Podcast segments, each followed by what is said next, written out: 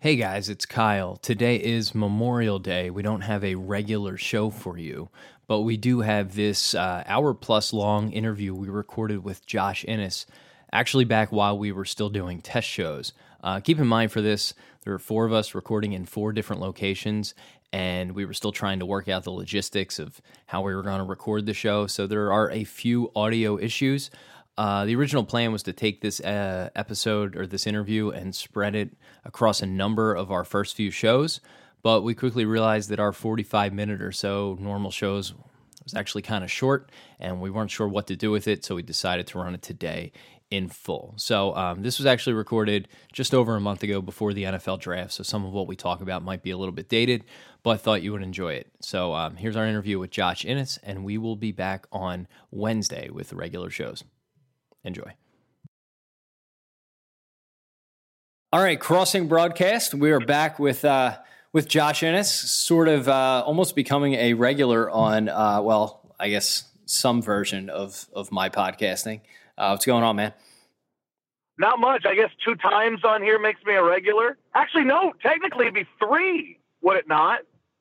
What was the third?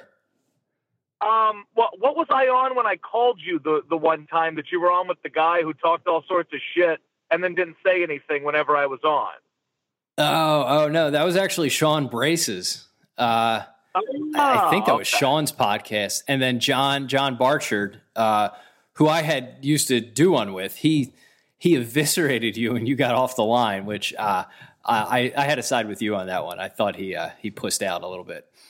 A lot well, sure, of it, but actually. his excuse was, well, you know, it wasn't uh, it wasn't my podcast, so I didn't want to interrupt. But you just felt free to just rip me a new asshole whenever I hung up, which is fine. I don't yeah. care if you like me or dislike me or whatever. But if you're going to do it, then just while you got me there, tell me that I'm a piece of shit. Yeah, no, I agree. I agree. I gave him some grief over that too. He should have. He should have just let you have it. It would have made for a better conversation anyway. Yo, can I ask a uh, question, Josh? How many people yeah. have told you you're a piece of shit? Like from uh, your well, radio? like in like in person. Yeah, like how many people do you think have had the balls to come up to you that disagreed with you and actually look you in the face and go, "Josh, I think you're a piece of shit." Well, that's actually a fair question. Uh, a lot of times when I was in Philadelphia, I would be like walking my dog in Manayunk or something, and I'd get a combination of things. Uh, sometimes people would roll down the window and say, hey, Josh, love the show. And then there would be some people that would say, yo, go fuck yourself. I got a lot of that, like, fuck you, Innes. I got a lot, and go fuck That's yourself. And I like, but honestly, like, like it was fine because at least people were paying attention to what I was doing. But generally speaking, more of that happens on social media or Facebook. Uh, you know, that type of stuff. People will say, you know, go fuck yourself. You're this, you're that. But for the most part, people talk a really big game, and then when they meet you in person, they tend to be you know decent people. I want to say a guy tried to fight me once at an Eagles game, maybe, or like went off on me in a bathroom at an Eagles game. I I, I forgot, but I think that might have been the case. Uh, but outside of that, I never really encountered a lot of people who were assholes in person. That's good. It, well, I, we all know like social media obviously makes it easier, but I even find that the people who like will comment with the absolute nastiest stuff on the website. The amount of emails I get that are that are like that is like half a percent. It, the bar for someone even just to take the time to email you as opposed to leaving you a message on Twitter or in the comments is so much higher that like let alone talking to you whether it's over the phone or in person the, the bar Ooh. is that much higher to actually Kyle I got someone. a good one I'm gonna I'm gonna jump in all right so Innes so you're a kind of guy that people are like you're a piece of shit, and then in person be like, hey, who, what radio person in Philly do you think people really like, but they should be calling a piece of shit? Well, that's an easy. Oh, I, I, the thing is, from what I'm reading, I don't know who people really like anymore. Now, maybe social media is not the best gauge because that's where the angriest people are, and and that's kind of where I made my mistake is believing too much of what I read on Twitter, which is why, honest to God, I don't even read Twitter all that much. I don't have it on my phone. I just think it's kind of toxic. But um, let's see. I always thought Gargano was a piece of shit, and he is a piece of shit. And um, well, I guess because I replaced him, like all these, you know, meathead, blowhard, South Philly people that buy his cush stick didn't like me and thought it was my fault the guy got fired. But They didn't know that he's the reason that that uh, Glenn Macnow got run off. That was him. Uh, I think he handpicked uh, Ellis to be his guy so he could beat the shit out of him. Notice that John Marks left their morning show to go do a show uh, at, to do nights, I guess, at WIP. So the cuz to me was always really fucking fake, but I don't know how many people actually liked him. On the flip side, though, like there were guys like I thought Glenn Macnow was one of the nicest people. He was very nice.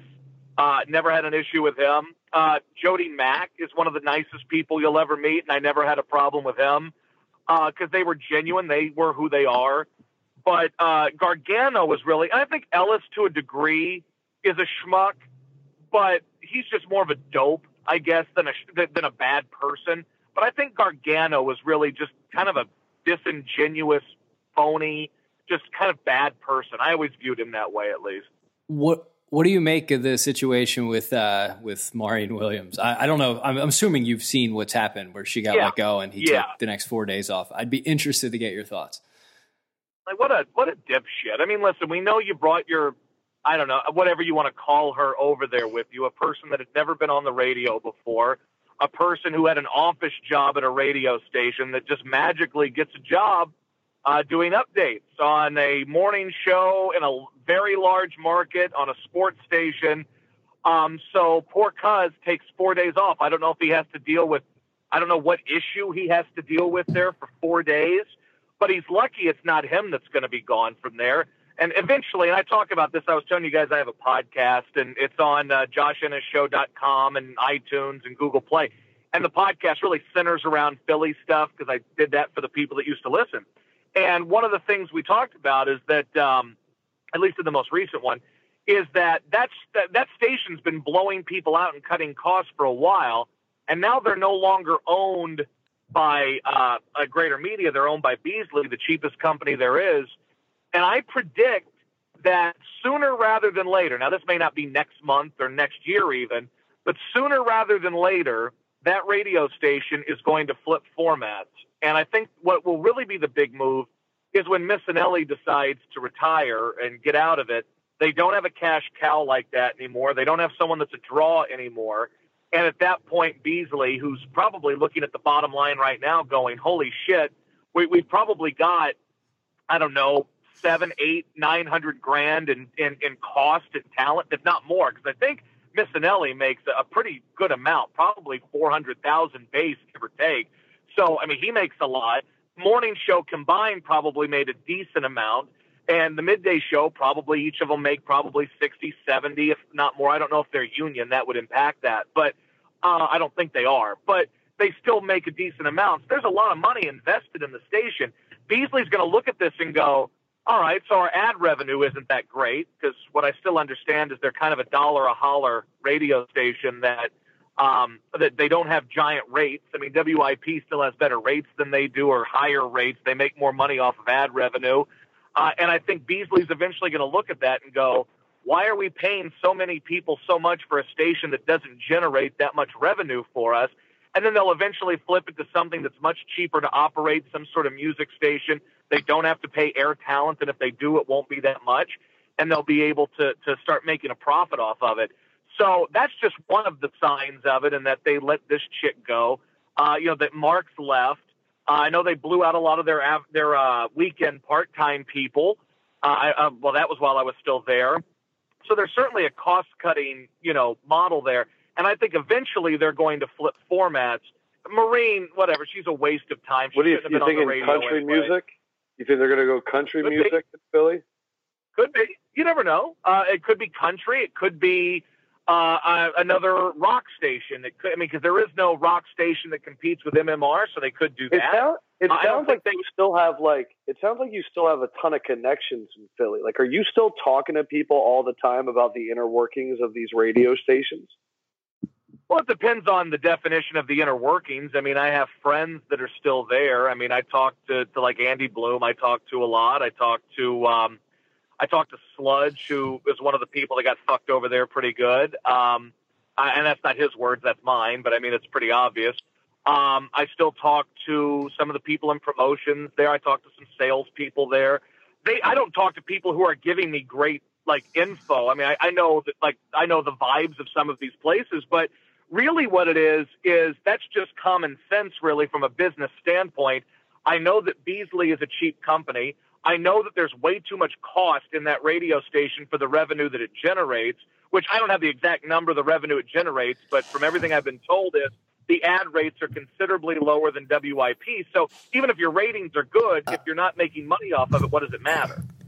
I don't know. I don't know exactly how it breaks down between the uh, the Philly area stations, but Beasley stock after because I, I, checked, the, I didn't realize they were a public company. Their stock is at an all time high. Like the stock market loved.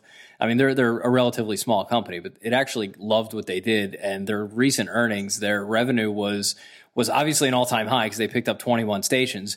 So um, I, I don't know what the breakdown is, but there was an interesting line in there that they had a six percent uh, like one of the the weights on their uh, on their on their bottom line was actually the Philly market. It didn't break down which station was which, but it's sort of like there's kind of two sides of the coin. They they have really good revenue, and the additions everyone seemed to love, and they've talked about doubling down on local uh, local brand markets. But at the same time, it looks like the to your point, the Philly market was uh, you know the costs uh, weren't quite there with the. Well, there's, there's a lot of cost. I mean, I, I, I, guess MMR is also owned by Beasley then, and MMR yeah. has a very expensive. I think both guys on that morning show probably make seven hundred fifty a year. I mean, who knows? I mean, they make a ton on the MMR morning show. Um, but I think the other companies in there, do they have? Um, is Ben FM one of theirs? Uh, uh, I think I, that, I think Beasley now owns Ben FM. Like, and I say that because that's a really well that's a station that rates well and it doesn't have any air talent really. So it's cheap.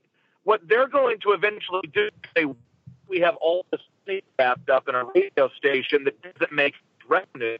They'll find something uh, winner like here in Houston there was a top 40 station that had some decent cost in it but it wasn't making you know as much money as they wanted because it wasn't getting revenue. It wasn't making uh, money from sales because of the ratings because it was a top 40 so they switched it recently to like an adult hits, which is, you know, a lot of 80s leaning shit, Rick Springfield, that type of shit. And that radio station, the last two months since they flipped it, has it has gone, I think, number one in their demo, and it doesn't have any cost.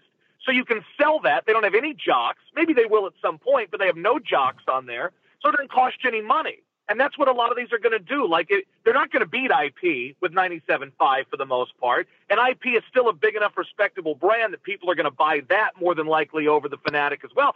Notice and, I, and this is kind of inside baseball, but a lot of um, the sales part of, of Fanatic is it's an add-on station. So let's say you buy, uh, you spend money on MMR. They say, listen, to help to sweeten the pot, then we'll put you on, uh, we'll run some of your spots on 97.5 to help, you know, make the buy more valuable to you. But I don't know how much money on its own that radio station generates. So you got a podcast coming up then. So you're, um, like, I, am I'm trying to get a, a handle on you because you seem like someone who is so ingrained in the radio business. Um, but uh, I've, I've always felt your tone would be better served on a podcast because you could be a little bit more yourself. So talk about what you what you have coming up, and are you really gearing it solely towards Philly, or are you trying to for more of a national thing and using Philly and Houston and your you know your quote unquote local markets as a jumping off point? Well, that would be the smarter thing is to make it a little bit more inclusive and, and do more Houston stuff. But the way I set it up is is I, I talk a lot about the Philly stuff for that audience that I don't talk about here on my radio show. Now, maybe I'll broaden it a little bit. And, and as of right now, I mean, sometimes I do it once a week, sometimes I do it twice, usually only about 30 or 40 minutes, anyhow. But like I did one last night, and I talked about the stuff with Gargano. I talked about, you know, a lot of it's kind of radio shit. A lot of it's kind of like I, I'll talk about Philly sports to a degree. Um, I don't do it live yet. I was doing it on Facebook Live and just recording it, but I'm doing it just as a solely recorded thing as of right now. But uh, you know, I, it's a lot of Philly. Like when I tell you that it's a Philly related podcast, basically everything we've just talked about, I talked about on that podcast that I posted yesterday.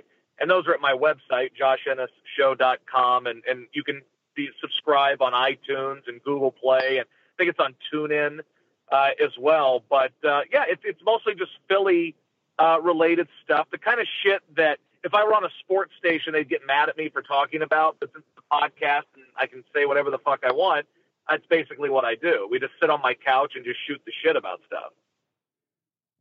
That's that's what I mean. Like your your tone's always been to me. It's always felt more natural for that format. Uh, what's what's your level of production value? Because I, I, think a while back you had asked me like what mic or host or something we used. Um, like, are you actually going for production value and, and considering like trying to sell some ads on it? As of right now, I don't really have much production value. I mean, I've got a studio that I've set up. I'm still working on. I need to get one of the station engineers in to kind of work on. There's a little tiny sound on it that I can hear and no one else notices, but I notice it and it annoys me. So I'm working on that. Um, it's also hard, as I you know, because in a like podcast that, that's how I've always heard your style your style described to me is like you hear something and it annoys the crap out of you, and then you go with that.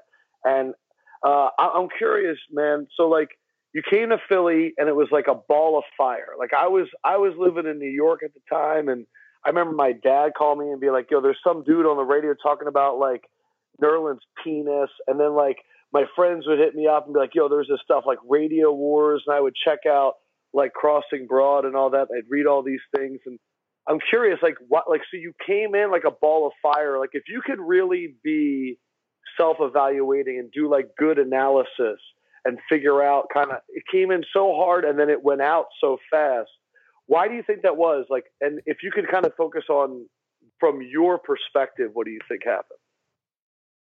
I think the the worst.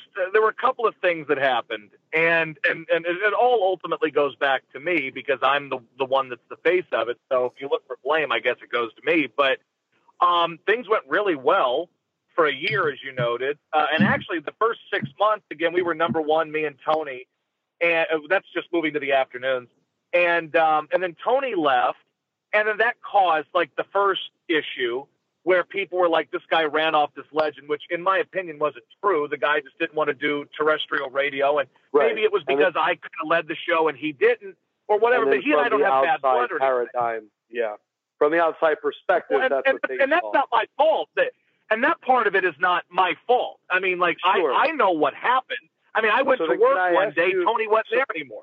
Sure. So I think what's interesting is like so Russell is kind of the opposite of me. So Russell's someone that that wants to kind of change like all of radio, and I'm someone that kind of believes like some of the traditional media still works. We've had a guy like Eskin who used to like insult women all the time and say get in the kitchen. We have Gargano who's everybody's boy. We have Cataldi who's an outsider and tries to be like your crazy uncle. And then you kind of came in and were like the agitator and I'm curious, like, what style do you think Philly really needs? Like, if you were to look at all the styles, which one do you think resonates in Philly the most? Well, I mean, the one that resonates truly the most right there is Phil Angelo. But I mean, if you're telling me what I think it should be, what I think it should be is not what a lot of them are doing now. Even Angelo, who I think is very good and very successful, like like he's kind of the barometer that people use in sports and I didn't try to do everything like he did either. But like you like I was one of the things I mocked on the podcast last night, and and Deadspin even mocked it um, uh, yesterday as well. Is like ninety seven five asking if if uh, uh, Harper's a Philly guy. Like that's the dumbest shit ever. Like who listens to that? Who says, "Boy, this is compelling"? Do we really want one of the best young players in the game? Well, we're four and fucking nine, and we suck, and we got very few guys on the roster that are going to be any good down the road. And we're asking if a guy should come here because he's not a Philly fucking guy. Like, that has to go. Like, that part of it is like this kind of uh, super caller driven, ask a shitty question to get people just to call to carry you through the show. Like, that, that part sucks. Um, and that has that, that that's something that should be adjusted. Like to your initial question, which is why things fizzled out, and I think part of why it fizzled out is because there is something to embracing uh, parts of what makes something successful. And like, I was so annoyed by so much of the bullshit there, like with the the stupid topics and all that, that I let it bother me so much that it was so bad that I let that carry over into what I did. And then the show would just become about how bad I thought everything else was. And then it made me come across as someone who either hated Philly or hated whatever. And I think that was a huge part of why, you know, it kind of went down. But if you think about it, when you say it came in real hot and then it kind of fizzled out, for a year, from February to, to December, yeah, I had the number one show in the market two different uh, quarters, and I was number two in the other one, and that was with three different shows. So it, it worked, but then they fired my boss, and I truly, and this is on my end, I lost interest in it because I didn't want to work for the people that were there because I didn't believe they would have my back on anything. So I really lost interest in, in the show to a degree. And that's why that went bad in that way because I never really wanted to work for Spike. I didn't come there to work for Spike. They had suspended me at one point, and I just I wasn't feeling it anymore.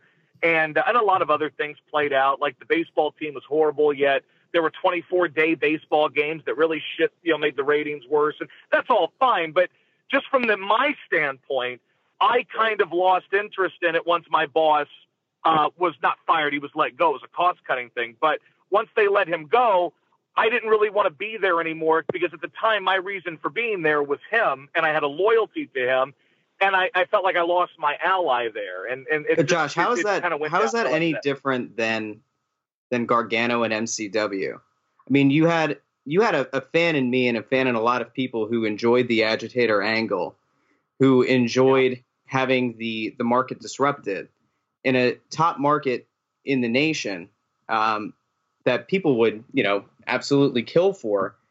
I mean, the the idea of getting disinterested with your job is one that, like, yeah, that that happens in life. But do you regret the way that it ended? Do you do you look back on it and say, yeah, I let I let Bloom getting fired get to me too much, and maybe I should have, you know, put more effort into the the end there.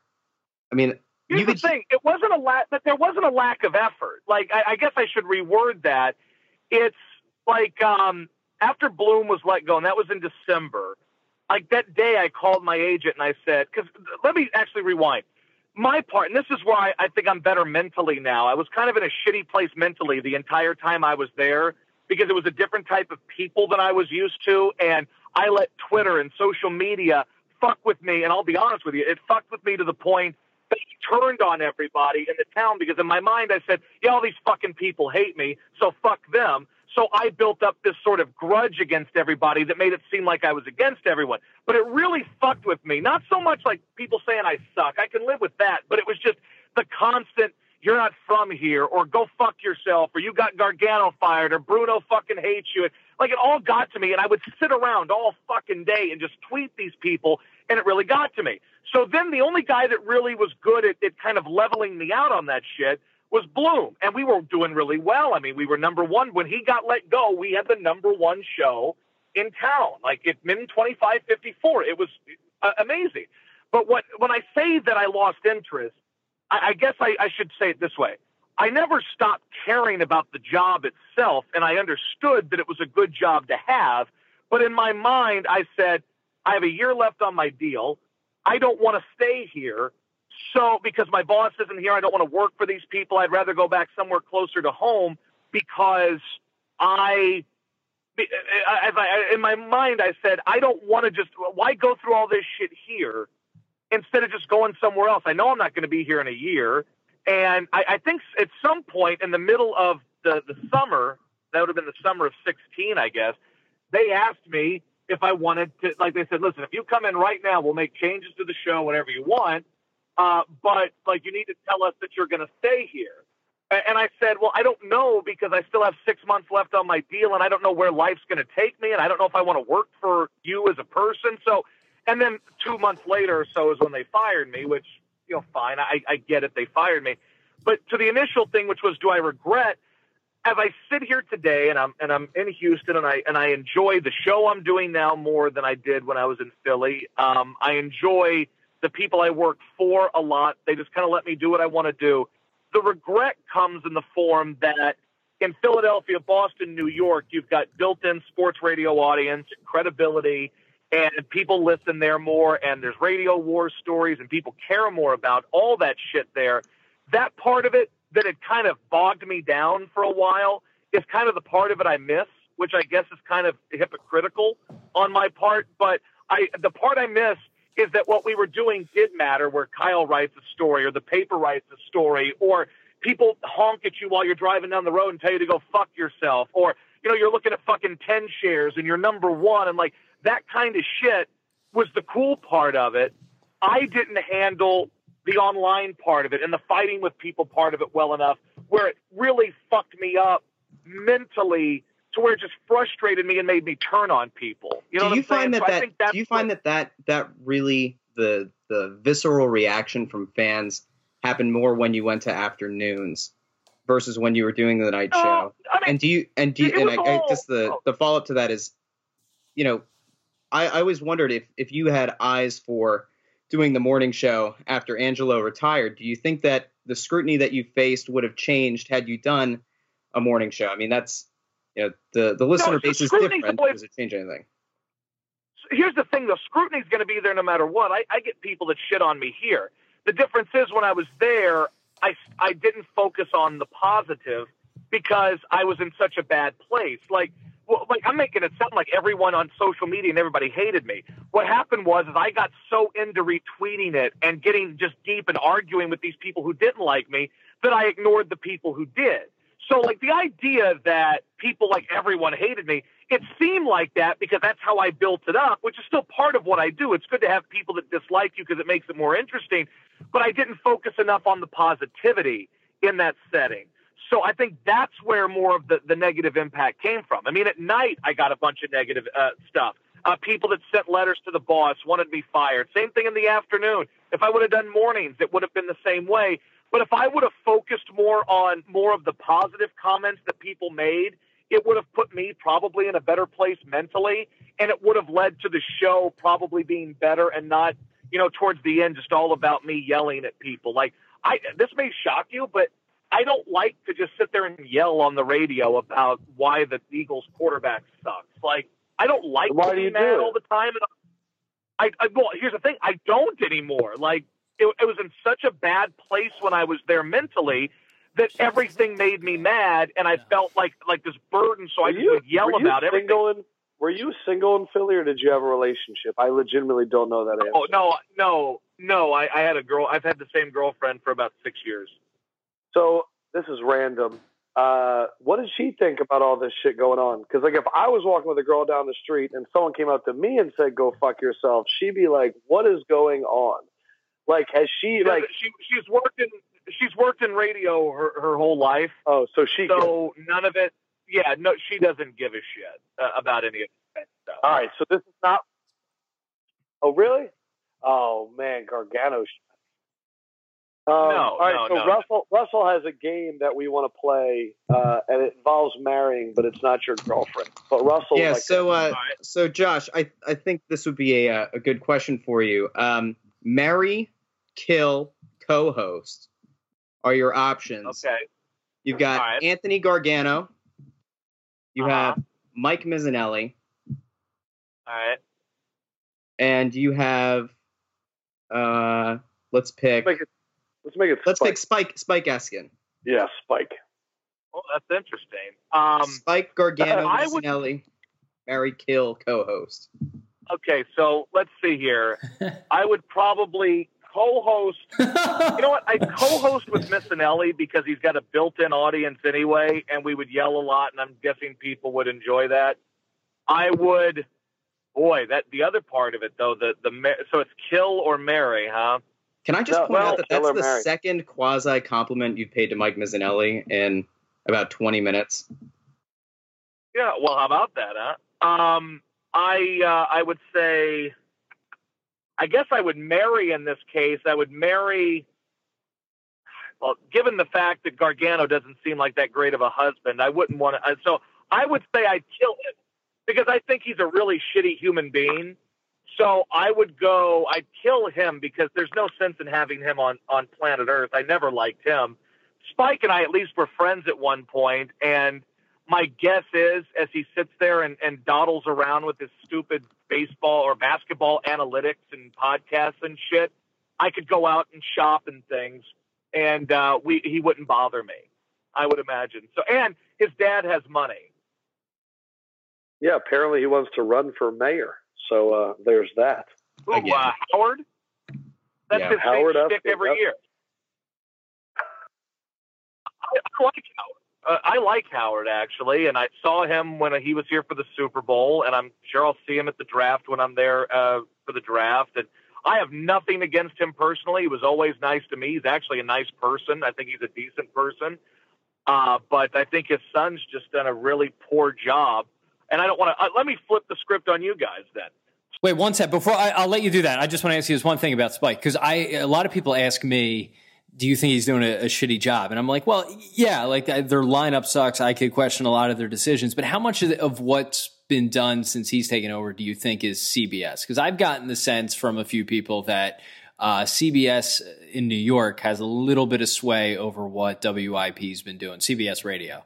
Like how how much of this do you think is is fully think, Spike's? Yeah, I think that the the afternoon the afternoon guy's a corporate thing. I think, um, but I know that Spike is always like Jon Ritchie, and I don't. There's no corporate guy that's going to say, "Hey, go take the night guy from 97.5 and put him in a major day part." I mean, so that's obviously his decision as well. I think what they've done is like they've taken the, you know, if you can't beat them, and and in a lot of their day parts they've struggled against 97.5, so they've tried to replicate their really shitty approach to it, and it's just a shitty radio station. I mean.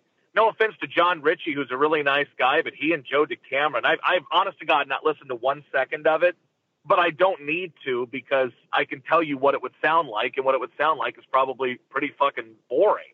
Uh, and Jon's a really nice guy, and Joe I've never met, but that's an example of a guy kind of like Rob being put in afternoons. Like that's just a horrible job of miscasting somebody who's awful for that, and he's and and he just shouldn't be doing that. He's not any good.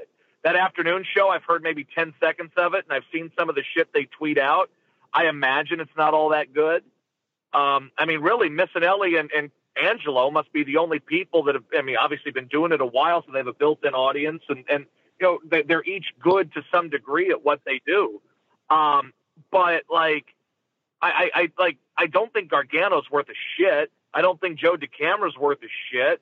I don't think you know that 97.5 or like their midday show is one of the worst radio shows ever. Like they're the ones that got mocked yesterday for doing the um for doing the hey, do you think Bryce Harper's a Philly guy? Like, give me a fucking like that's my problem. To to kind of go back to an initial point here, my problem is like these radio people still kind of paint with this 1980s 90s brush.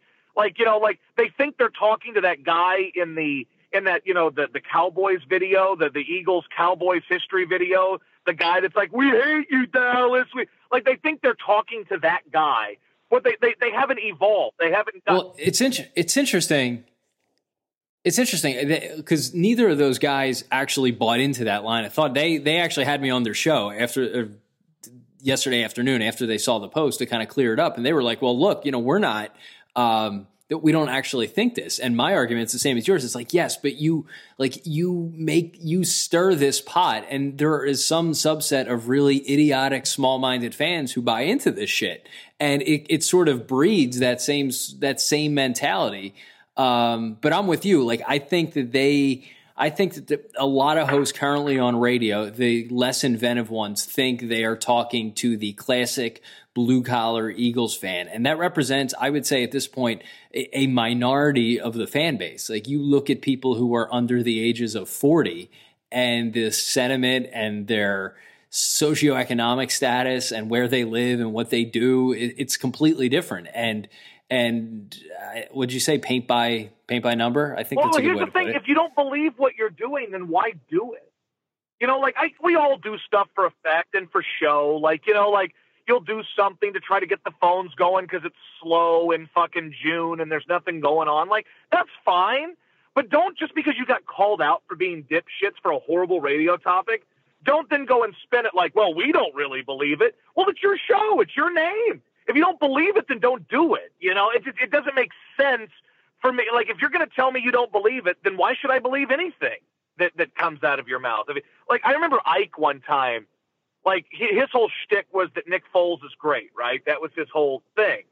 And then we find out that Nick Foles sucks. And I remember listening one day, and he's just like, man, I just made that up for radio, uh, just for radio anyway. He said this on the air. I'm paraphrasing, but it was something very similar. And I'm like, then why would I believe anything from you? If I know you're just making shit up to rile like you're going to get in a fight on, I saw, I just saw it. Like you're going to get in a fight on the Parkway. Did, I don't think he ever liked me anyway. He like I know like there's this idea. I was reading this Philly Voice story that they click they used me for clickbait. Like really one of the worst clickbait stories I've ever seen the other day, which was that's a very Donald Trump phrasing there, by the way. It, it was click, but this is true though. This one is clickbaity, and it's clickbaity because uh, the headline reads "Fired WIP host Josh Innes returning to Philly." That was the headline. That was the headline, and I'm like, "Oh wow, yeah." Or or or it could be in, like implied that they want people to click because maybe I'm coming back for a job or something like that. It's just it was clickbaity. Then you read the story, and there's nothing to the story. It's just a bunch of redirects to their old stories about how I'm a piece of shit. One of them was, you know, well, the people at the radio station didn't like him, if you'll recall. Like, a handful of people don't like you, but I bet a handful of people don't like most fucking people that work somewhere. It's just, but that was their whole angle. And the story was comical. It was just a screen grab of one of my tweets that I was coming to town to, for my job to go to the draft. And it was, well, here he comes. He's back. And it's just, it was so clickbaity that it was funny. Like, I have a website now, and and so one of the big things at iHeartMedia is they want web hits, you know, for blogs and stuff. So basically, my website is some unique stuff like my podcast and videos and stuff, but then there's also uh, an RSS feed that just links back to my uh, Josh to my blog at 790's website. And like, I get it that you have to attract people to click on something by a catchy headline. I respect that. I get it. But like that one, literally had no substance. It was it was nothing, and it was super duper clickbaity. We're at an interesting time where you could honestly, like you're kind of doing right now, do a show in Houston about Philly because you could watch every game if you really wanted to. You have access to all the stories that are going on. Excuse me, but you know you're not here. You're not in Philly right now, so I'm curious is Philly still in the back of your mind something that you're always going to be paying attention to and could possibly want to get back into? Because for me, you sound like a jilted lover. Like you sound like someone that their heart is still in Philly. Well, I don't think jilt like jilted lover is not fair, but I mean, I, I was there eight months ago, and um, I, I, people have accused me of the jilted lover thing but I mean, I follow these stations on Twitter, and I don't look at Twitter myself because it's not on my phone. But like yesterday, my girlfriend sends me a screenshot of that that 97.5 thing. She texted it to me, and I said, "Well, shit, I'm going to have to go off on this. This is just how it is." I, I don't view myself as a jilted lover at all because I'm happy doing what I'm doing. Um, I just hate that there are people that are doing shit that I think is terrible that are still employed and and you know they're doing it now you said is Philly still in the back of my mind? Well, I watched the Flyers because I'm legitimately a fan of the Flyers, and I flew up to Detroit in December or January. I forgot when I did it, but I flew to Detroit for a weekend just to go watch the Flyers play the uh, the the Red Wings at the show. Uh, I go to hockey bars to watch the Flyers. I bitch about the Flyers on my podcast. Uh, I'm a St. Louis Cardinals fan, so I'm not going to pretend like I'm some diehard Phillies fan, but I have nothing against them. Uh, the Eagles, I mean, I follow what they do because I know that I have an audience of people that I'm still trying to get to come to my website that are in Philly. So I focus on those kind of stories too, so I can get some web traffic from Philly. But I, I, I mean, could I do a show in Philly? I mean, would I want to? Yeah, I mean, I, I would. I mean, if it was the right thing, I mean, I'm happy doing what I'm doing here. I've got good. So, what is the Josh? What is the right thing? I think he means, would you do? Would you come back here? Would you come back here and, and do a morning show? Well, like if Gargano left. Well, he just said he would. So, but in the right the right circumstances. So, what is that? Well, no, I, I listen. I, I'm happy doing what I'm doing, and I enjoy living here, and I enjoy building the show I'm building, and I, I like the company I work for. I like the bosses I work for. They've made a, um, you know, they've really made me feel welcome here, and and who knows? I'm trying to get my show on here in a couple of other markets in the state, you know. So I think I've got an opportunity to do that with the company I'm with. So from that regard, like I, I, I prefer to work for this company. But if the question in general is, hey, would you like to work in Philly at some point, or are you writing off ever working in Philly? I have a large part of me that still really like looks back on it now fondly. Like I'll watch games on TV and I'll see like a skyline thing. I'll be like, hey, you know, there's there's Philly. I mean, I or you know, we used to, I like Philadelphia. I, I mean, I get accused here just like I did there. Like while I was there, it was why don't you go back to Houston? Here, it's why don't you go back to fucking Philadelphia? Like it just it's weird that people literally call up the show and tell me to go back to fucking Philly and go root for the fucking Eagles and shit. And I'm like, if you people only knew the shit that people in Philly told me about coming back here. Uh, but if the if the question is like like am I actively seeking to work in Philadelphia and is it an ultimate goal of mine to get back to Philadelphia? No. I mean, I don't know what the ultimate end game in my life is. I mean, I'm, I'm 30. I have a good job here. Um, I enjoy it, and I'd like to build this show in, into something that's on in multiple markets. I mean, if anything, I'd say my goal in life would one day to be in LA just to say I did it. I mean, that's a goal of mine, but it always has been but no, it's not a goal of mine to get back to Philly. But to answer the question of whether or not Philly is still in the back of my mind, absolutely. I mean, I talk something that relates to Philadelphia every day, whether it's an anecdote, whether it's a reference to something that happened uh, on the air. I mean, hell, I, I got a text, I got a call from Tank today. He's like, "Big dog, let's go drink when you get to Philly for the draft." I mean, so I talk to people who are in Philly every day. So yeah, I mean, but it was the same thing when I was in Philly with Houston. I, I had a bunch of friends here that I would talk to every day, or friends in Baton Rouge. So I mean, so it's it's no different than it was when I was there. You said you were going to turn it around on us. What were you going to uh, ask? Uh, no, no. Like I'll put it this way though, I embrace Philly more now that I'm not there because I'm not encountering the constant barrage of negativity. And I'll tell you why I'm not. And I, I alluded to it earlier, and people can judge me for it if they want to, but I knew that not the you suck stuff again i can handle that but just the constant feeling that i had to respond to all of these people on twitter um, made me just like just angry and miserable all the time and i'll tell you when like i got into a much better mood actually was um, about two months ago maybe two two and a half months ago i was riding around with uh, my girlfriend and my dog and it was a saturday afternoon and i was on my fucking phone on twitter for about two and a half hours in the car on Saturday arguing with some jamoke here in Houston about why I suck. And my girlfriend just kind of goes, Why are you wasting your life with all of this shit? You're ruining the day. You're ignoring all of us. Probably anything he's saying. You know what? You're probably something. So what I I took Twitter off of my phone. Um, she doesn't like my girlfriend doesn't control my Twitter or anything. Like if I want to tweet something, I just say, "Hey, give me your phone and I'll tweet out like, hey, did you see this play or whatever. But I knew that I needed to get away from it because I'm a believer that social media stuff, if and maybe maybe my life is so charmed, I I don't know that I have no other worries in life but to bitch at people at Twitter. I don't know.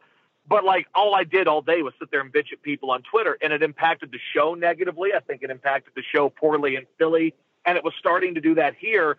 So I just said to myself, I need to kind of turn off of this and focus just on just kind of sitting around at night, not looking at social media. And for the last two and a half months, I think I've been in a better place mentally. I think the show I do is fun.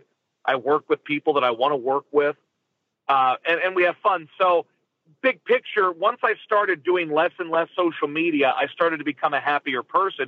And that's what they told me to do in Philly. Bloom used to tell me that. Like, if you get off of this shit things will be, you know, happier. But like Kyle can attest, I feel the need to correct everything that I think is wrong when in reality, you just have to acknowledge that people are going to put shit that's either their opinion or something that you know is factually wrong, but they're never going to change their opinion on it anyway. Like, you're not going to convince people. So just shut the fuck up and go about your life and enjoy it, which I'm starting to do more of now. That was therapeutic.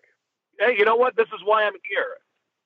It also doesn't, it doesn't hurt that like people don't care about ratings or anything here. Like I work at a radio station where like WIP and I learned a lot from that experience and I would enjoy going back to that situation again, like a, a situation where ratings matter and there was You don't have dickhead bloggers following it?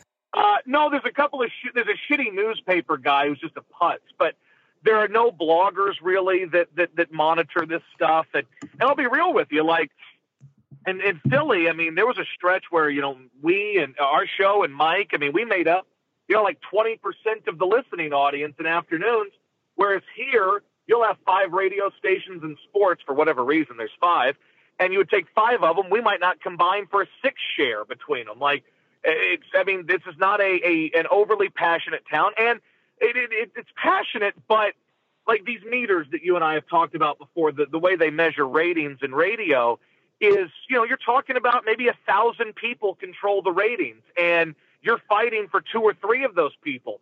And if two or three of those people for one of the stations is a black guy, for instance, that's going to weigh more. So if you're listening and there's a, a black listener that loves your show and listens for hours on end, you're going to shoot up because a, a, black listener with one of these devices may count for 10 white listeners you know, and might, might septuple it. Like, I don't know. Like whenever you used to do the stuff about the, uh, the streaming, which again, I never downplayed the importance of streaming. It was just that that streaming rating wasn't real. It was determined by one guy.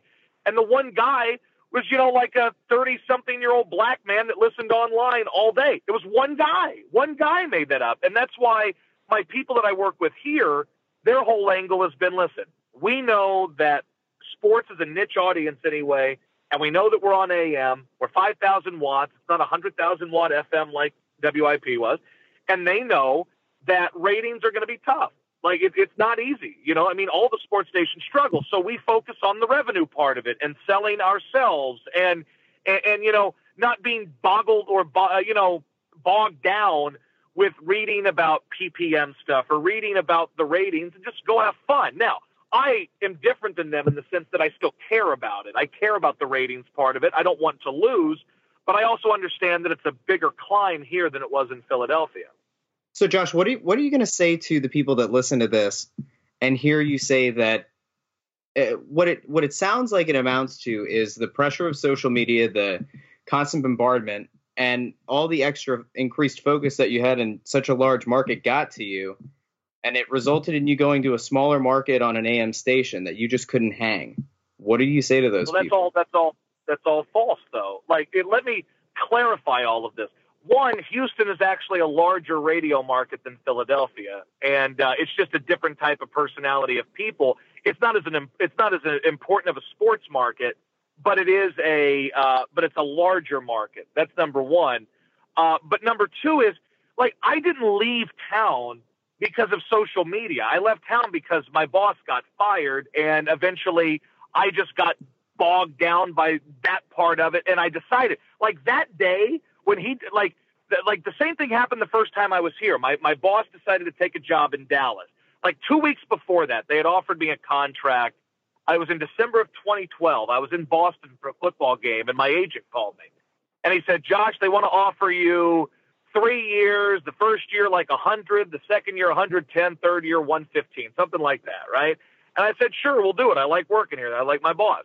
Two weeks later, my boss comes in and says, I'm taking a bigger job in Dallas. To which I said, like instantly, I knew I don't want to be here anymore because there's a loyalty that I feel to some of these people that brought me in. Um, and I never signed that contract. And eventually, I I was uh, I, I was allowed to go to Philadelphia at the end of that year. Same thing happened. Like I still get shit on from social media here all the time. It's just when I was there, it was a combination of all these things kind of just there, like the, the blog or the, the newspaper. And there was a big pressure at WIP to make sure you had these ratings, which we did, by the way, for a year. But once my boss was let go, I stopped liking the people I worked for because I thought that they were completely disingenuous in the way they handled that with him. I thought it was bad. So I, at that point, knew that I didn't really need to, to fight to be here anymore because I didn't want to be there. And that's when I had my boss start looking for other jobs out there to see what people were interested in me. And I had interest in, in a couple of other major markets. I chose this one. Uh, but it wasn't because like social media and pressure of Philadelphia. And I know that that's what Philly people get this hard on for, like the, like the fans, like the hardos that the, the, the fanatic tries to talk to with Bryce Harper type topics is people want to believe that, yep, it was just, we were too tough for you to make it there. That's not true because there, I would argue there were more people there that liked me that did. Part of my shtick at the time was, hey, I'm going to fight with these people who dislike me. And, and then eventually it just got to a point where it was tiresome. Like, you know what? I, I just I don't enjoy this. I let now if you want to say anything got to me, I don't believe it got to me. But I think what happened is I convinced myself that the people who liked me were lesser than the people who did. And then it led, it led me to saying, fuck this place. I don't want to be here. That's not saying that it was too tough for me. It was saying that I led myself to believe because I was in such a negative place after my boss got let go that I said, you know what? Um, these people hate me, so fuck them. Why would I want to be here for them?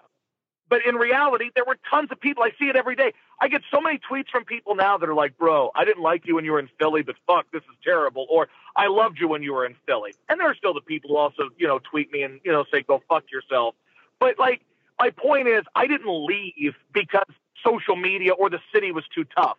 I've worked in now two major markets. I've been successful in two major markets. Um, I've done network radio. I've filled in on the Jim Rome show nine times when he was on Premier Networks. I mean, I've done a lot of stuff in my life. I was doing baseball play by play when I was 14 and hockey when I was 15. Like, I, that doesn't bother me. It's radio. I mean, I've done it my whole life. I just got to a point where I said, why deal with all this shit if I don't really want to? And that's more of what it was after my, my boss, after Andy was let go.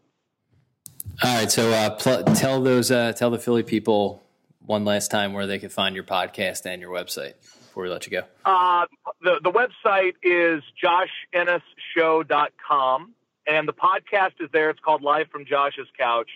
Uh, but it's also on iTunes. You can subscribe. It's uh, on Google Play. It's on TuneIn. Uh, and that's and you know I do it maybe once or twice a week. I, I don't go for like two hours, generally speaking. I, it's you know 45 minutes to an hour maybe. Uh, we've already got a decent number of people that download it. I think each episode is getting somewhere. I mean, look, granted, this isn't a ton, but I've also done no promotion for it outside of my own Twitter and, and stuff like that. But you know, it'll get eight, nine hundred downloads per episode at Podbean, which is you know nice. Um, but I haven't promoted it. That's you know that's why I'm talking to you and you know other people just to try to get the word out. Uh, but that's where you find it, joshinnesshow.com or uh, iTunes live from Josh's couch is the name of it. And uh, again, it's mostly just Philly stuff and shooting the shit. And it's basically me talking Philly stuff, but in a much better state of mind, I guess, uh, than I was in at the time. So it's good. Um, cool. You're coming up for the draft, right? Uh, yeah, I'll be there on that Wednesday night, and I'll leave on Saturday afternoon. I think the uh, the Philly Voice article would lead you to believe you're going to throw down with at least uh, at least a handful of people from both stations.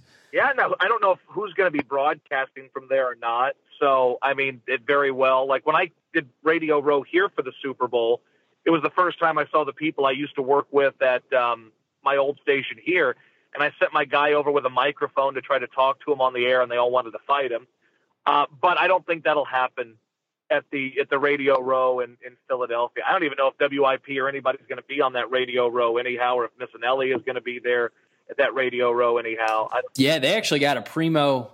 They put out a like a map today. They got the local stations got a primo spot, um, like up by the front. Like I don't think it's the actual Radio Row. I think they're pushed all the way up towards I don't know, like the, the special Philly area, right by the right by the Oval. I think. How about that? Well, there you go. Good for them then. Maybe I will, maybe I will not encounter them. There you go. And then there won't be fireworks. Now, if you'd like, I can stage some fireworks in some way so you guys can write a story. I can do that. I'll do, Are you going to deliver, deliver some black roses to uh, Mike Missanelli? Hey, that was a good bit. In person. In person. That was a good no, no, no. Do it, do it in person. Like I, am thinking person. the the old uh, DX visits WCW Monday Nitro uh, from back in the '90s. You know, you show up uh, with your your Houston garb on and take some some black uh, black roses. Well, It'd be great. What if what if I went on his show and we said, "Hey, listen, bygones be bygones," and I'm I'm glad. I don't know if he's still beating them. I don't know. I don't see ratings anymore, but I would imagine he's still beating the afternoon. Uh, he's destroying. He's I'm pretty destroying sure we could run a live show, stream yeah. of a bathroom and it would still have better ratings. Than, uh, yeah. So let me ask you guys this then: Why do you why do you guys think WIP isn't doing well? I mean, I'll go first. I I, I mean, look the the the afternoon show. I, have never understood Ike Reese. You were at least around him. Uh, he doesn't like me either because I continuously take shots at him. But I don't. I just don't get Ike Reese. I could. I understood when he was Howard's sidekick and they would talk Eagles and that was that was the strength for him. But when he's got to be an all sports guy and you bring in someone like Chris Carlin, like I, I've never I never bought into the outsider critique of you. I, I always thought that was unfair. Angelo's not from here. Glenn's not from here. A lot of very successful guys who are current, Michael Barkann, eh, you know, I is not from here. But Carlin comes in and immediately starts taking these outrageously hot takes um, I forget what he did. Like he's he's a guy who called Derek Jeter a fraud while he was on his retirement tour in New York in the middle of Manhattan, calling Derek Jeter a fraud. Like that's the sort of mentality you're dealing with. He said he said something a couple weeks ago. I can't remember what it is, but just like the lamest, hottest sports talk radio take. Um, he is not going to work, and him and Ike are just brutal together. I haven't listened to the Ritchie and DeCamara show. I always thought DeCamara was a good night guy because he could just talk and he knew his stuff and he knew his stats and figures, sort of like a Nick Kale type. But I don't get I don't get the lineup at all. When Angelo's done, I just can't imagine what they're going to actually do in the morning. Um, there's there's no one who's obviously a, which is why Josh, I don't I don't agree with. Sorry, uh, Josh. That's why I don't agree with your idea of of Beasley folding the fanatic because for how poor their lineup is right now, as soon as Angelo's done, that has to be the moment to try to seize the uh, seize the market. Now, maybe you're right that in the, the that in a, in a couple I, of years I, it changes, but well, sure, I don't think it's going to happen tomorrow, but um, you know they could have been seizing the moment for a while or seizing the market for a while. But like once Missanelli goes, so you can go seize the morning if you want, which is still not going to be easy. But then you have a big hole in the afternoon when Missanelli's gone. So, and then you're also, they're going to try to seize the morning by not paying anybody. Because once Missanelli goes, he's grandfathered in. Next person ain't getting anything. They ain't paying anybody a damn thing there. So it would make more sense, at least to me, for them at this point to do something that's cheaper and would have a better chance of getting higher overall ratings than just beating sports stations and uh, and and would cost you nothing. I mean, you can make it a jukebox and sell it, and there's no cost. Everything's profit. Right now, they, they, they already have to make a million, a million just to cover their nut at this point. And I didn't even include the program director and the APD and all that too that they still have to pay. Part of the problem, I feel like, is that the current batch of young radio people grew up wanting to be radio people. Grew up in the late '90s and early 2000s when when sport when when cable sports and sports talk radio and ESPN and the Jim Romes of the world and the Mike and Mikes and I mean name whoever you want, Mike Missanelli, even Angelo a little before that. They grew up wanting to be sports talk people and they saw uh, at least locally a town where you could talk very incisively about the Eagles and then the Phillies. You they you had teams you could really talk about for 4 hours a day and people would want to listen. But they're really not that talented. Uh, you like say what you want about Angelo or I know you hate Anthony or Glenn, but all these guys like wrote and covered sports beforehand. And now I know you didn't, but you've been you've been doing radio since you were 14, so you're kind of a unique breed. But a lot of these guys like they they went to college, they interned at a radio station, then they became a producer, then they became an overnight guy.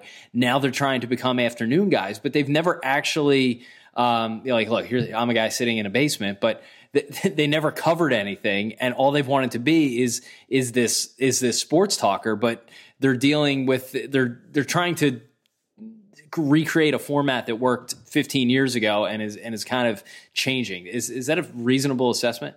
Well, yeah, yeah. And the other thing, and I see see it with some of the young people here too. And I say young, I'm 30, so it's not like I'm you know an old guy, but like all these kids, like you listen to me and you know that I'm influenced by a Howard Stern or an Opie and Anthony or whom like it's obvious.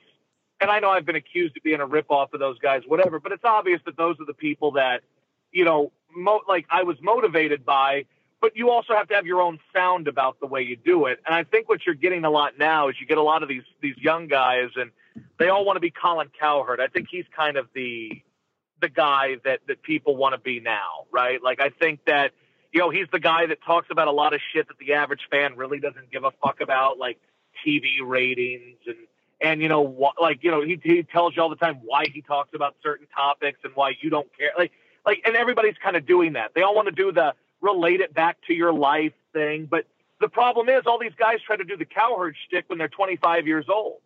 So like, what do you know about life? What the fuck do you know about anything? You're a 25 year old. When I was 25, I was trying to do the cowherd shtick and people would go, "Who the fuck are you? You're a 25 year old putz. You don't know anything." And so everybody wants to kind of be cowherd. Before that, it was everybody wants to be Rome. And what I've noticed is, like, there's a lot of people, especially in that part of the country, that just don't have anything interesting to say. And they don't have their own sound and they don't have their own voice. It's just kind of, you know, see what they talk about on ESPN and assume that's what you have to talk about. Or worse for you guys in Philly is you get all these guys that just do the same generic Philly shit. Why do you hate the Cowboys? Is Bryce Harper a Philly guy? Uh, you know, that type of bullshit. And I think people deserve a little bit better than that, to tell you the truth. Probably a good note to end on. Yeah, I guess. My, oh, go ahead. Well, I just, well, well, then my only question would be so then what should they be talking about more? Because uh, this is something that I know that Russ and I have, have talked about before, and Kyle just, you know, right now I know the thing that, that Kyle and Russ keep talking about is, man, all they talk about is Eagles. All they talk about is the Eagles. What is what should what should the discussion be in Philly right now?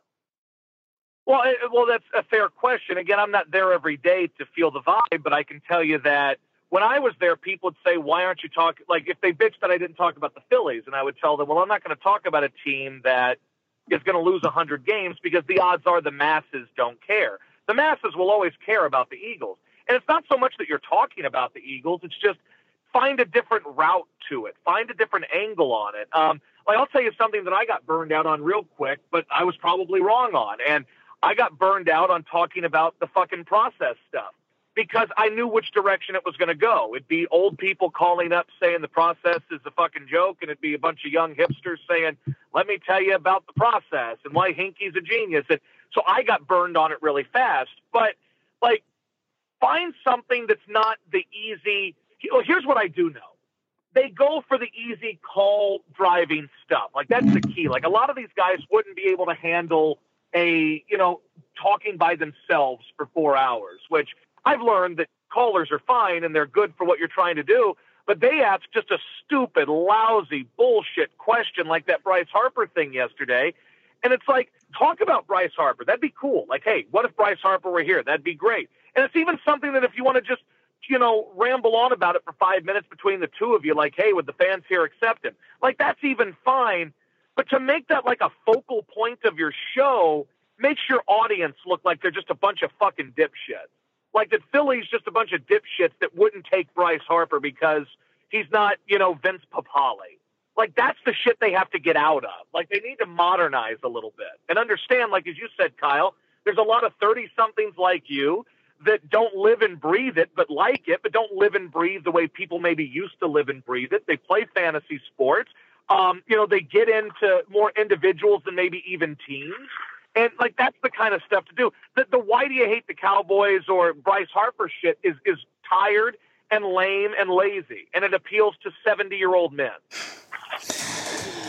All fair. Agree on most of the points. Um, listen, thanks for doing this again.